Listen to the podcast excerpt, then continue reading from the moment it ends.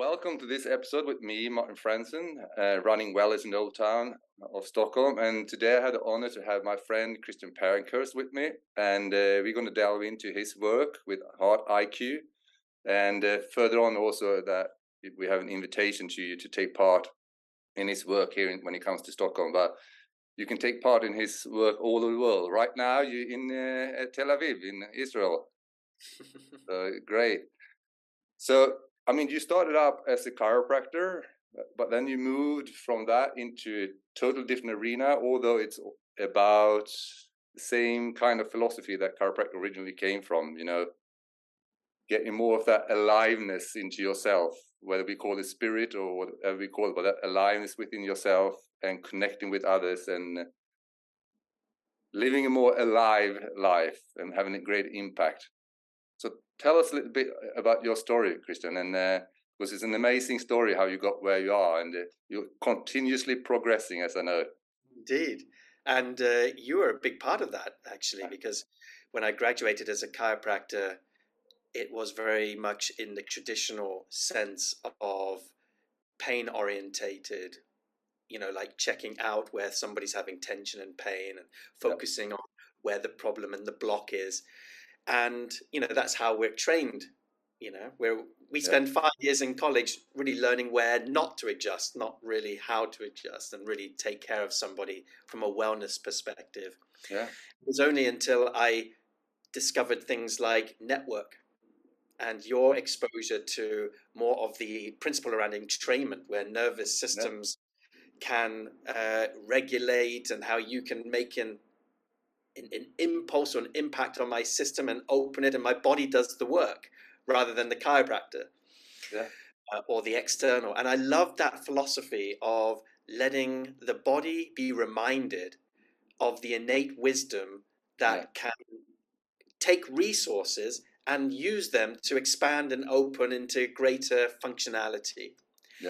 And rather than the dependency model of, if I'm in pain, I have to go to a doctor, and then they fix me, and now I'm dependent on that person to kind of keep me alive and open. So that exposure to this new type of chiropractic philosophy was actually really early on my path. And I loved it. It was like philosophically totally in alignment with me. And also as a martial arts instructor, I was very much doing embodiment stuff from the beginning. But what I then discovered was the power of sitting in circle in what we call an amplified field, and the power of having a group nervous system coming together and in training. And it creates almost like a togetherness or a unity consciousness where we can personally be impacted in profound ways by sitting in such a field. So as one person heals, we all heal. As one person opens and gets insight, we all get insight. So very early on, and I think it was also with, you know, the exposure of network care, is that we don't need to receive our treatment healing session alone, that we can do that with other people in a group, and the group, or the open plan if you like, can support that process. So there was this idea that group dynamics has a role to play in our own healing, that somehow by doing this together with others we can go further than we can on our own. So beautifully put. So I was super excited about that, and so early on, you know, I experimented with different open plan settings, and then I started to, and I think, didn't you also do ISA back in the day? Yes. Self-actualization. Yes. So, you know, we both came from that lineage as well. And, you know, I loved that as an introduction to my personal development journey. Very much, you know, it's related to NLP, changing the program of the mind, and having a stronger way of looking at life. But that, combined with the body work that I was doing, started to create an integrated practice that I was super excited about. And that's been a big part of my work, is integrating lots of different modalities into a cohesive kind of multi-dimensional framework. So it's, a lot of people go, oh, is this yoga? Is it tantra? Is it therapy? Is it coaching? Yeah. And I say, well, it's all of it. It's that and shadow work. Is it spiritual? Is it embodied? Is it, yes to all of it. And but if I were to summarize it, it's an experiential, deeply embodied way to experience your full essence. It is healing because it helps you release the contractions and contortions where you've held trauma that is keeping bound energy stuck in the body. Yes. It's also liberating because it liberates the dormant life force that is bound through not only our mind, but also tension stored in the nervous system. Yeah. It's also yogic in that it allows us to expand and open to more love, to move through the body and to expand into emotional, energetic ranges that we didn't know were possible.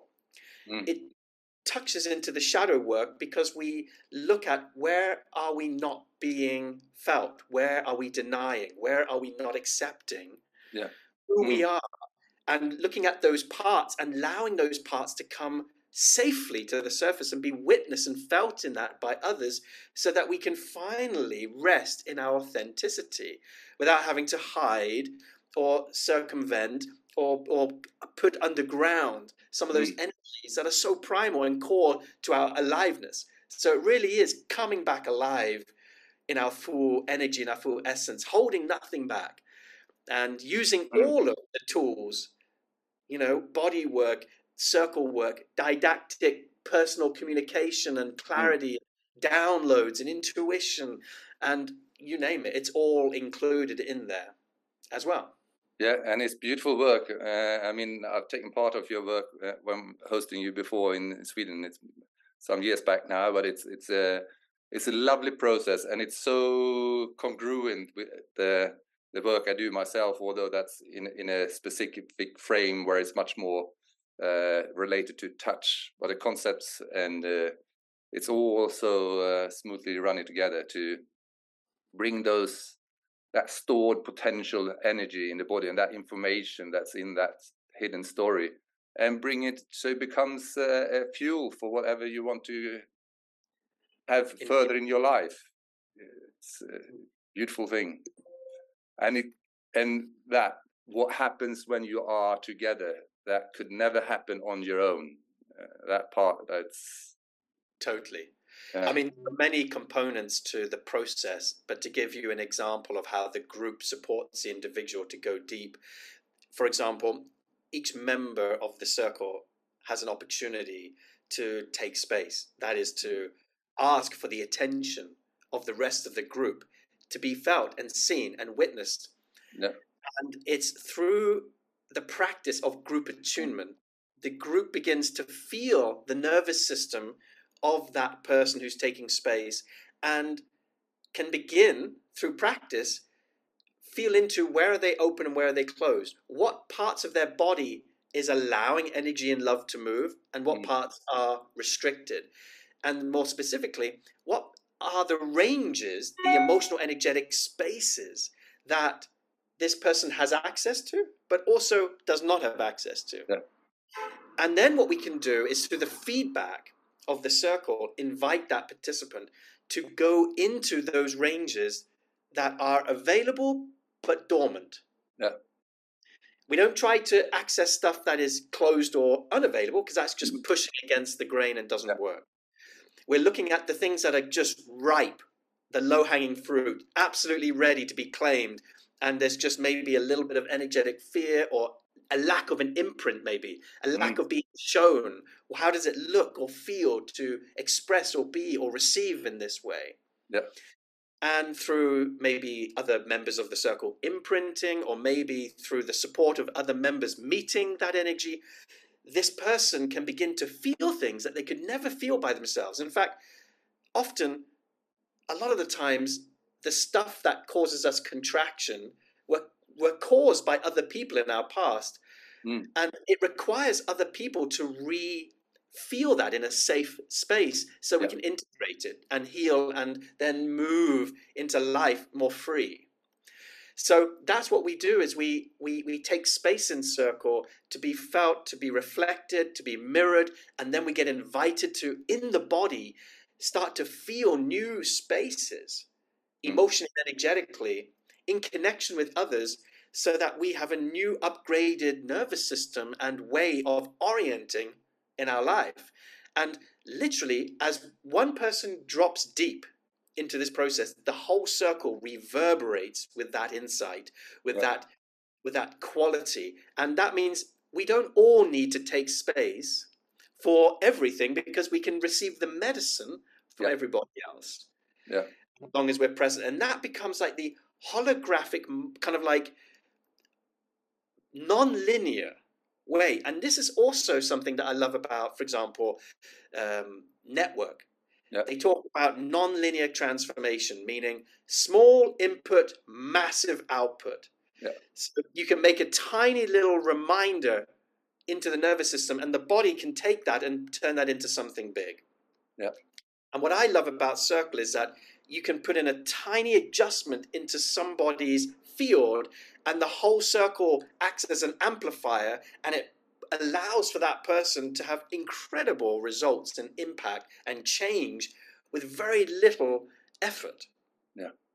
We can burrow and use the field and the energy of everybody's hearts combined to leverage into places that we could never have access on our own. And this is where it slightly differs from something like circling, because circling is a beautiful surrendered practice where we get to celebrate, really, the aliveness of what's happening right here and now in the present moment. And that is a huge part of what we do. That's the starting part. Yet sometimes when we move towards what comes alive, we meet up against resistance. We come up against our own internal, sometimes it's sabotage, sometimes it's our belief systems, sometimes it's our own contraction, trauma. Our own minds can have sneaky ways of blocking ourselves from taking the step we need to liberate. We will move in surrender to a certain place until we might meet against an edge that requires penetration. And therefore, my role as a facilitator requires sometimes taking out the sword and safely and gently cutting through resistance, so that that person can go beyond what they might normally go to on their own, if that makes sense. So there is this balance of let's be with what is, and let's cut through the bullshit and go to what could be. And those two energies we balance. The masculine and feminine are this wonderful kind of unified, sacred integration that takes place in the circle. So it's not about, you know, men becoming more masculine or women becoming more feminine. It's like, how do we integrate these energies, both of them, and have them be fully alive and available in ourselves? Irrespective of what gender you are. It's totally. That's not even a relevant question. They're in their marriage. Totally.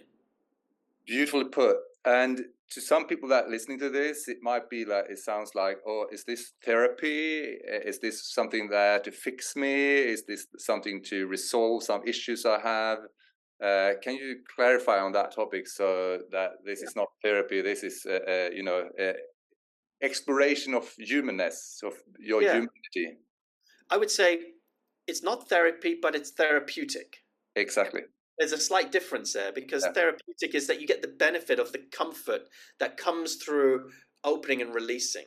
But I would say the difference between traditional therapy and what I'm talking and proposing here is that in therapy, the focus is often on what happened. So it's a look to the past to open doors of healing to the future. Now, your past is going to come up, but it's not because we're going to go to the past. It's because as we create a safe space where your nervous system relaxes in the present, the body mind often will bring up in the present what you need to look at from the past. But what we do is we focus on what we call the open systems, which means we look at where is the nervous system naturally feeling ready and ripe and good to go without force, without persuasion, or without manipulation, or without having to ask a whole bunch of questions or to work hard. So there is, so in Circle, we tend to allow what wants to emerge to take priority over, okay, guys, now we're going to look at what happened with your dad, and now we're going to have to do some processes to help heal and resolve your past issues. So we don't focus actually on problems or your issues. Yep. What we actually focus on is where are you open and where are you energetically shut down, and we focus on bringing more joy through your heart, and as you move towards your joy, everything that is stopping you from feeling that shows up. Yeah. So there's a very big difference here. We're focusing on moving more love through your system and then encountering the resistance to that love rather than focusing on the resistance and the problems itself. So very early on in the experience, I'll be helping people translate what they think are their problems to, in fact, ranges of their own emotional energetic system that are shut down. Yeah. Because if people get confused with where they are closed with the problems that they have in their life, they're always going to be focused on their problems rather than, hey, how do I open my heart? I mean, what if it was that simple? What if we could simply focus on opening our heart rather than trying to figure out our problems of our life? Yeah. Beautiful. So, did I answer your question about that? Clarified, and it just adds to what you said before, and needs to be told again and again and from different angles. It's not about looking at something that is broken and to fix it. It's where do you desire to have be more of, from, you know, more alignment. I would even go as far as to say that what most people perceive as their brokenness, damage, or where they need to be fixed is usually the hidden gold. Yeah. And it's how do we turn our pain into purpose, our wounding into art, alchemize all of that pain and transform it to gold. Yes. And that is the process essence of shadow work, really, and delving deep into not trying to, you know, I'm a big fan. This is going to sound maybe a bit strange, and I will translate. If you feel that this doesn't translate, please let me know. But I'm a big fan of feeling our pain. Yeah. Not for... I'm not a sadist or a masochist where I just love to be in pain. What I'm saying is that what if all feeling is intrinsically enjoyable if we allow it to move? That the resistance to feeling our pain is what is painful. Yes. And that what if, for example, grief, when coming through an open heart, can feel liberating and cathartic and like a beautiful grace of the divine flowing through our body? Or how can it be possible for our anger to come through such a core sense of yes, or a clear boundary no, that it feels like fire raging through our body that feels good to feel? So what if all these emotions, when liberated and accessible through the heart, allow us to feel joy in feeling everything? That it's not just happiness and positive emotions that feel joyful. What if the entire spectrum can feel joyful? Including our sadness, our melancholy, our tension. How about all of it? If we're present with it and we allow it and we're fully in connection with it, is what is. That's how we define joy, is to be with it rather than the state itself. Yes. Does that make sense? Yes. And adding to that, to my experience, the same within Network Care and other cares, that as with a child, when you fully explore and be with an emotion, it do not need to linger. It can flow through you. The energy flows through you, through your whole system, and you can savor the wisdom that is in store within that, instead of you have a resistance and it's lingering on, and there's no wisdom that you savor from that. Yeah, absolutely.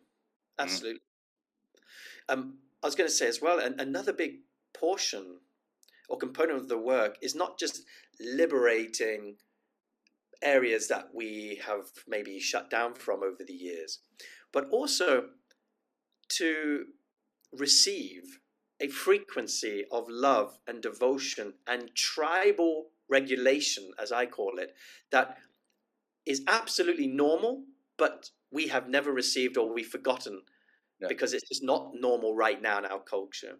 So, for example, most people don't have a good relationship with receiving love. They probably are better at giving than receiving. And I'm not just talking about just receiving a compliment. I'm talking about receiving life, actually. Like you can take two people watching the exact same sunset. One person is perceiving the beauty, the awe, and is moved, is totally opened. The whole system just radiates and is touched and is allowed to feel the impact of that sunset in their system, their body.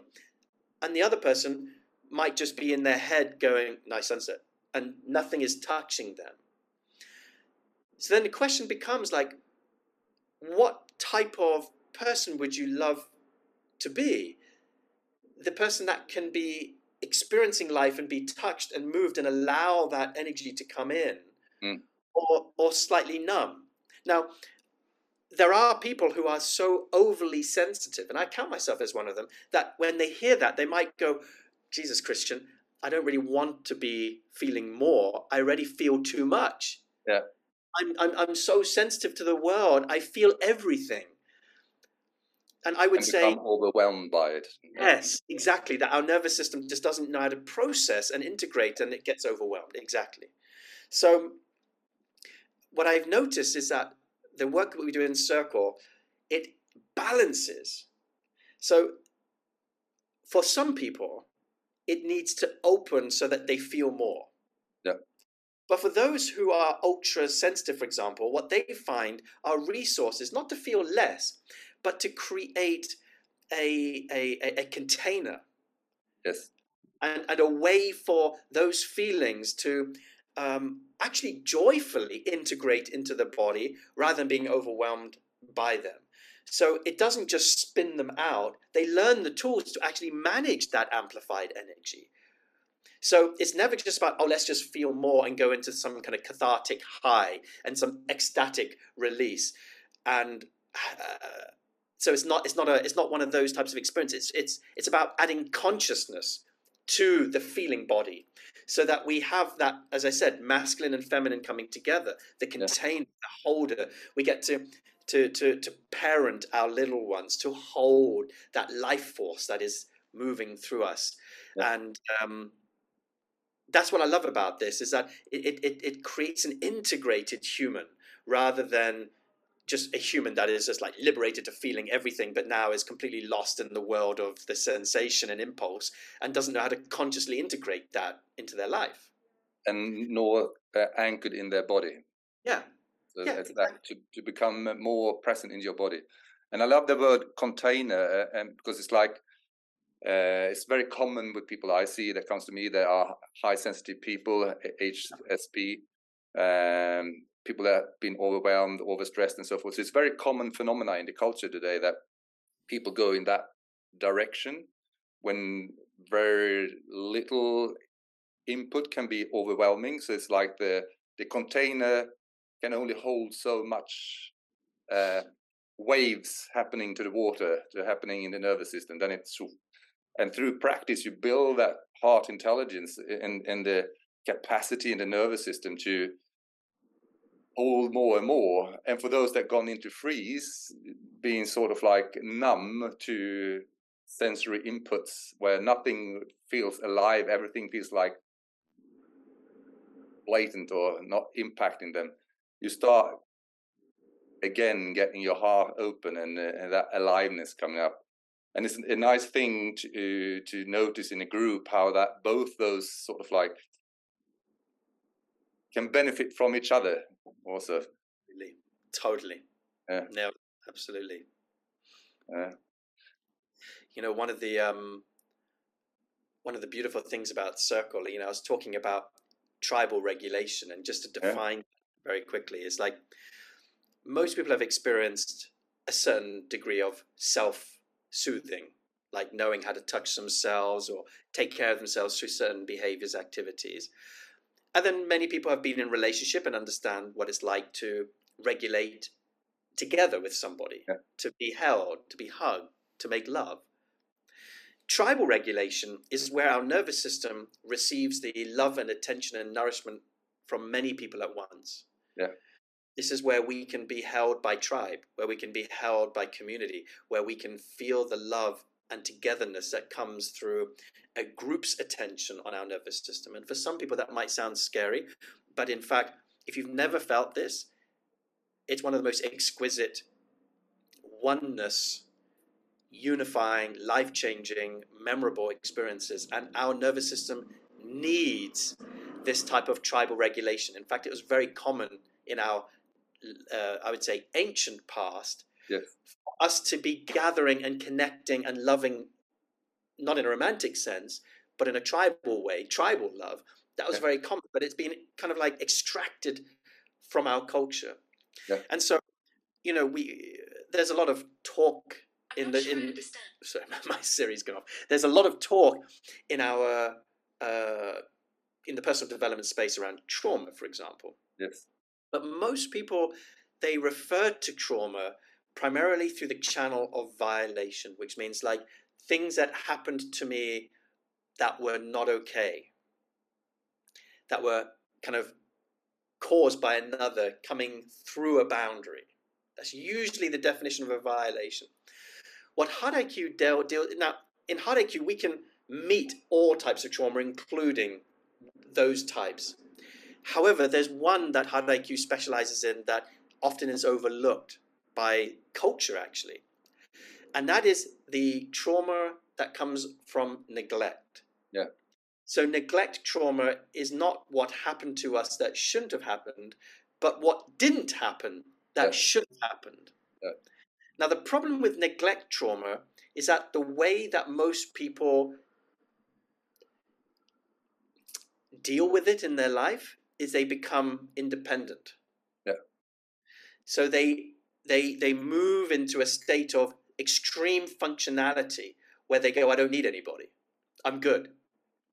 So the problem with neglect trauma is that you don't know what you're not, you don't know what you're missing if you've never got it. Yeah. If you've never felt what you never had, you'll never know that you need it.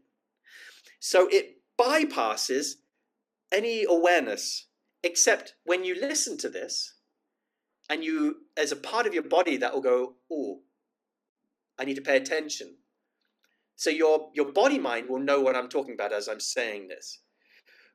But there will be a part of you that won't necessarily be drawn to experiences that deal with neglect trauma, because neglect trauma is probably something that nearly everyone in our culture experiences, but we never know how to tangibly articulate it or meet it, because it's just something that's been covered by a cultural norm of independence.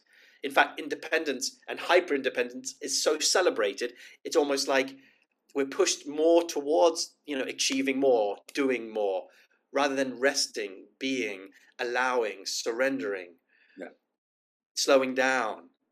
These are qualities that we bring into circle, which reveals so much more of who we are and who we can be. And so in circle, we deal with neglect trauma by meeting those intimacy needs that we didn't know we had. And then when we meet them, our nervous system recognizes, and suddenly all pieces that were previously fragmented suddenly fit together and we become more whole. Yeah. And so Heart IQ becomes a practice of wholeness as we begin to practice asking for what we actually need and learning to let that in, to really allow our hearts to open to receiving, and then realizing the sacred gift to another when we receive them. We have this thought that intimacy is created if I give a lot, if I give a lot of love. But in fact, there is a secret to intimacy of allowing and reciprocity around me being receptive and responsive. Yeah. And when you can feel that I'm receiving your love and I can show you how your love is touching me, that in that moment is the essence of connection. It's not feeling another, but feeling felt by another. Yeah. And that level of attunement requires us to slow down, drop in, deepen, be out of our minds, be in the moment. And that's what circle allows us to practice together. And it's my life's joy, really, to facilitate and be in these spaces. I've done this now for 20 years, spent probably, I don't know, 30,000 hours in these, you know, amplified fields working with groups. Since I was a chiropractor, I was only a chiropractor for a couple of years. And in 2004, I completely moved into group work. Yeah. And I've never looked back, but I've always felt I'm still a chiropractor, especially aligned to like the network philosophy, because I am specializing in helping people open their nervous systems. Yeah. And when that occurs, the wisdom of the circle does the rest. Exactly. Yeah, awakening that innate intelligence to increased aliveness. Unify man spiritual with man physical, as Didi Palmer said. Yes, indeed. Let's bring back to, because you are such a great facilitator at the work you're doing, and let's bring back to that part of the container, because I think that's an exquisite part of your work, because to feel safe in the group, you need to have set boundaries so that you feel as whomever, because to become a tribe in a very short time where you feel that you are family, which happens when you are in Christian's heart circling groups, that happens. You become a family, and it's like you've known each other for ages. You feel that deep, resounding safety within yourself and with the others. Although, as any family, there are movements during the weekend. Although held within that set boundaries that are set out from the very beginning, so that you know how this, that you can lean into yourself and lean into the group and receive your facilitation. So for those that are interested, just like touching ground that, because to become a tribe can, you know, normally one would think that takes long time, but there's a process to move us into that space of safety and co-regulation and the reciprocity, the simultaneity of gifting, receiving, that okay, if I give this, then I will get that back. You move out of that. There's a nurturing that happens in that space of collective consciousness that arises in the field. Exactly. Now, for me, a container is not just created by a set of agreements. Anybody could set up a group, read out a bunch of rules, and everyone says yes to them. But that does not create a safe space. In truth, there is no safe space, because ultimately we're all responsible for taking actions, and there is no one external who's going to make it safe for us. So in a way, what we're doing is we're creating a space where we feel safe to explore our unsafety. So what I bring to create containment is consciousness. Because without consciousness, that's where the container leaks or becomes unsafe for people. For example, what's really important as people come together in a group is to understand that most people do not know how to answer this question. What are you doing with your pain? Yeah. That question, what are you doing with your pain?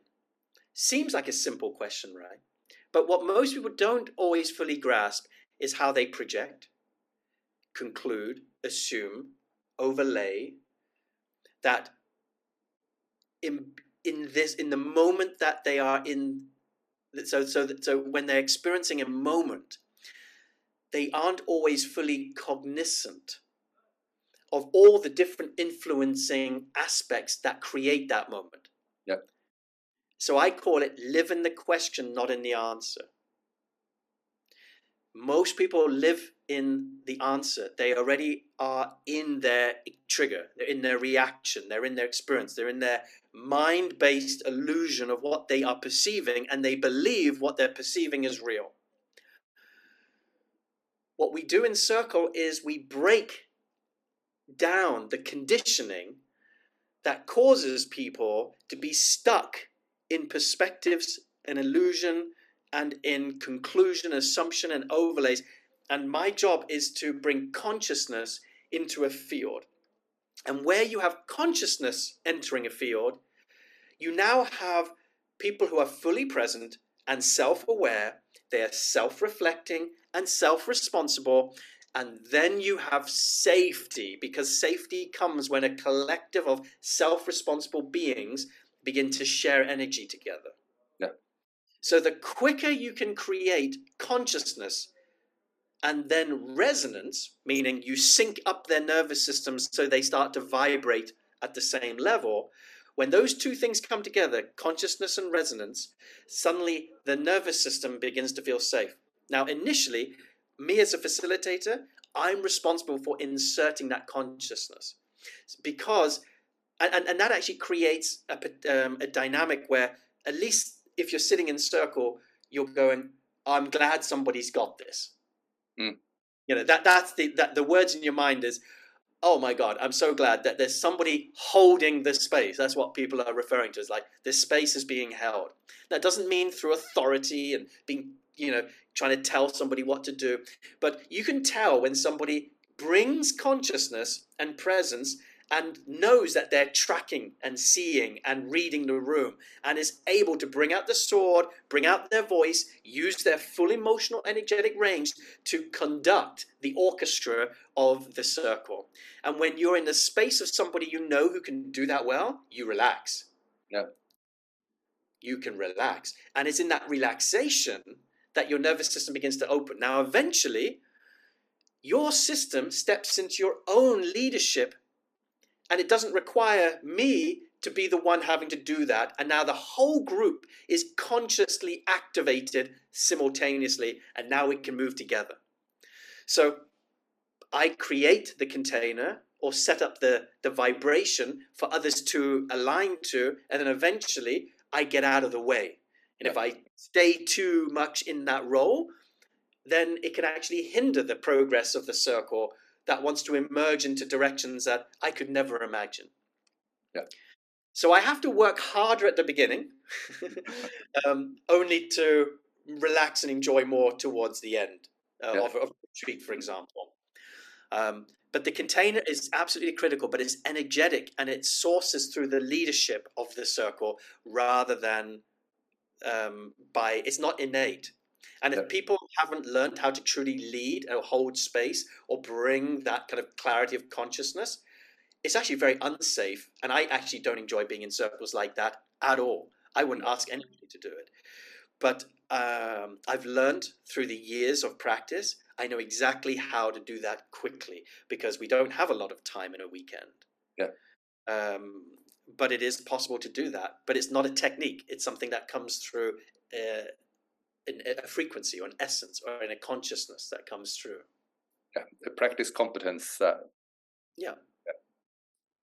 And you talk about consciousness, and we've spoken about this in previous years, and I'd like to touch into that, your view on what this can bring to people in regards to the development of their own consciousness, but also being co-creators of the time that we are in now and what's coming forth, and what sort of our culture, the new culture that arises again for collective consciousness, moving from collective unconsciousness to collective consciousness, to that capacity that we actually practice in togetherness that we can bring into our daily lives. Indeed. You know, Circle is a microcosm of the macrocosm. So as in Circle, as in life. Yes. And when people come into an experience like this, it looks seductive that everybody's different and has their own life, their own problems. Mm. And yet what begins to happen, of course, is as time goes on, is like everybody is you, camouflaged as them. Yeah. We're all the same. And what I've seen is a circle and the consciousness of what we start to experience in circle, when we take that out into life, especially with the way the world is quite fragmented and divisive right now, is that it brings awareness to the interconnectivity, even though everything in our literal evidence is showing the opposite. So what I love about what Heart IQ has brought into my life on a meta level, I'll start meta and we'll work way down, is the fact that it allows me to become aware of the sacred interconnectedness when it's not even evident, when we see the news and we're watching everything breaking down. You know, sometimes things fall apart before they fall together, and it can get hopeless, and we can start to feel like, where is this going? I'm afraid. And I'm not saying that all things are just going to be rosy and well.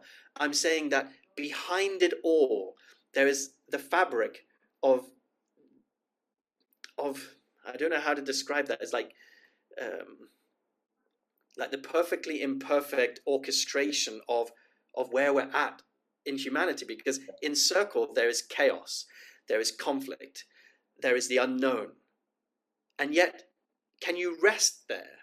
Yeah. Can you feel God there? Yeah. Can you feel yourself stable and present? Like a candle in a hurricane, a calm within the storm. Mm. And if you can start to develop these qualities in circle, you have better chance of bringing that frequency and holding that light amidst the dark out in the world. Yes. And that is a combination of what I call divine embodiment in circle. It's not just consciousness, but it's consciousness integrated into the body. Because consciousness can be developed without the body, but we become more likely to New Age bypass our way through life. So I'm a big fan of embracing our humanity, embracing suffering, embracing damage and weakness and parts that are messy and wild, and learning to live with that rather than trying to perfect it all into this lovely, presentable package that can then be offered to the world. No, let's bring all of us, the messy, the wild, the up and the down, the here and the there. It's all welcome, right? It's about welcoming it all, saying yes to who we are, all of it, including, you know, the parts that aren't complete and fully integrated yet. Coming down from the meta, the interpersonal take home is the fact that relationships are forever transformed with embodied consciousness, because what we learn in Heart IQ is a new language. It's a language of the heart. It's a language of how do we communicate, specifically conflict and trigger. So relationship brings up stuff, because the more we love and connect, the more safe we feel. And actually, the more things our body mind brings to the surface and say, deal with this. I've still not dealt with this. And it happens almost unconsciously, insidiously. We're not prepared for it. And suddenly our partner becomes the enemy and we want to make them wrong. And suddenly, do we have the tools to navigate those types of difficult conversations, those types of, and not just conversations, how do we meet it non-verbally? How do we deal with all this stuff that comes up in interpersonal dynamics? It doesn't just have to be through romantic relationships, families, mother and daughter, sons, all of it, parents, friends, colleagues, bosses. So there are all these interpersonal dynamics. And learning how to communicate clearly, effectively from an open heart. Yes. It's a new power that wasn't part of our culture years ago, because we had to learn years ago that power was projected rather than authentically and vulnerably expressed. But it's shifting. People are now appreciating more vulnerability as a new way of showing power rather than pushed, projected power. Yeah. And so this is an important skill that circle develops, is the hearts, and well, not just circle, I would say Heart IQ, because you can learn that outside of circle. We have courses, for example, that teach people how to develop this language of the heart. Mm. There are a series of practices that people can learn to develop that consciousness so they become more heart-centered communicators in the world, which is a beautiful thing. Sure. So we practice that too. And then on the personal level, the takeaway is more joy and happiness and freedom to live life fully as you are and who you are. it's a self-intimacy practice to come back into connection with self and to release the codependency and the you know, many of us feel others better than we can feel ourselves, know others' needs more than we feel our own needs, let boundaries be violated because we don't even know or hold those boundaries. We're not always fully connected to our anger and our fire in a healthy way. We often got trapped grief that doesn't know how to move, so we got undigested heartbreak. Many of us are trapped in our heads and we don't allow divine inspiration to come through. Some of us carry unworth and core unworthiness, so we're holding ideas that we're not enough, we're not okay, and we, you know, we crave for more confidence and a sense of I am who I am and I'm good with it. I can walk solid in the world. Some of us have demons that are acting out shadowy aspects of our personality, causing pain and sabotage. All of that we get to work with and liberate and circle. Beautiful, beautiful. And we will have the opportunity to have you here in Stockholm in June. Yes. Which will be wonderful at Welledge. Can't wait. We're looking forward to that. Yes. So I will be posting with this, whether you're seeing this video or whether you listen to the pod, there will be additional information about the upcoming event in Stockholm, but also how to reach and find out more about your work. Can you tell me, I mean, you tell the listeners and the viewers, you are now giving a seminar in Tel Aviv, but your base camp is New Eden in Netherlands, yes. But you're all over Europe and all in the States, all over the world. Yes, we do the work all over the world. There is a website, heartiq.org, and there's a calendar of all upcoming events there and programs. And yeah, we have our designated retreat center called New Eden. And we moved in 2016. It's a very special place. And we chose that to become the home of Heart IQ. It's a place we do our deep dive retreats. So I love to travel and deliver more bite-sized, shorter weekend experiences around the world, in the USA and Europe and other places. And yet when people want to do the deep dives or they want to learn how to facilitate or become practitioners of this work, then that requires an environment that allows us to go to a whole other place. And that's what New Eden is, and that's what I'm super grateful for, having access to such an incredible temple, really. It's beautiful, yes. Beautiful place. Yes, indeed. But you also do, I mean, you do live events, but you also do online. Yes. Yes, so we have online courses that allow people to develop the skills specifically around the communication practices and language of Heart IQ and learning the consciousness and the interpersonal and self-intimacy work that is really an important established foundation, really, to the deeper work that we do. So we have online stuff too, especially for people who can't make it to a live event or they're far away and they prefer maybe something that's a little bit safer they can do in their own home or maybe with their partner.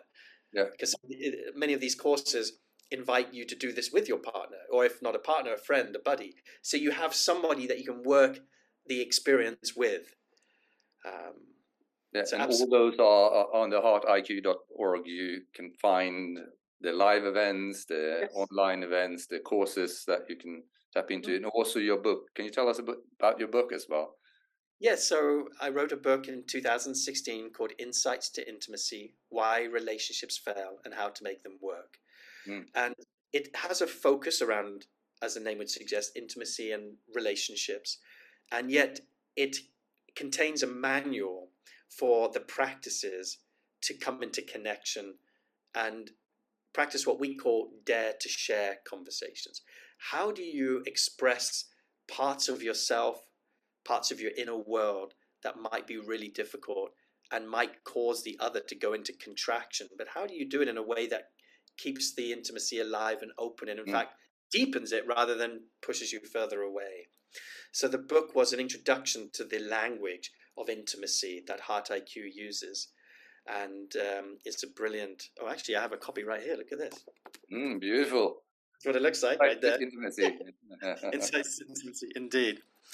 Yeah, and we also have trained facilitators. I've been training them since 2011, and on the website, we're just building a new practitioner directory so people can search around the world for people who have been exposed and have learned how to coach either couples or done circle work, facilitation. So we're growing this as the months and years go on. Yes, beautiful. So are there any final words that you would like to bring into? I would just say that the greatest gift you can give to the world is to become a fully healthy you. And there is such an emphasis of people that I make contact with who are just inspired and want to give their gifts and serve. And what I found is that their service, their gifts into the world can be enriched if they can learn to, or not learn, if they can place themselves into environments where they themselves can be fully nurtured. Yeah. And, you know, if we're always giving in the world, we become like wounded warriors, a sponge that can dry up, and we sometimes need to fill ourselves again.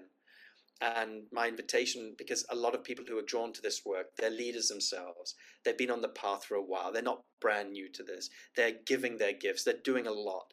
And yet they're not always balanced in the output versus the input. And my invitation would be to come and be loved, be felt, be nourished. Give something for yourself that allows you to recharge, restore, reconnect, so that when you go back into the world, you are bright, you're alive, you're vibrant, and you're fully present, ready to let the world feel you. And because the world needs you right now, it needs to feel you, all of you. Yeah. I want to support everybody in bringing all of them to this, to the world, for sure. Mm. Yes, for sure, a very appetizing invitation. And thank you, Martin, for hosting and for just being such a consistent presence and leader yourself in this incredible, crazy world in which we live. I love the fact that we can stay in touch and that our paths continue to cross. It's really, really cool. For sure, yeah. And more will come, more will come. Indeed. So thank you for now, and you have viewed this or listened to this. Please check the links below, and if you liked it, like it, and please share it to those that you sense that they would benefit from taking part of this talk with me, Martin Fransson at Welledge in Old Town, and Christian Pankhurst all over the world, and New Eden, Netherlands. And also you have Christian's website, the contacts information, and the invitation to the specific the event that will be in beginning of June in Old Town, Stockholm. Looking forward to host you again and having you over here. Thank you ever so much.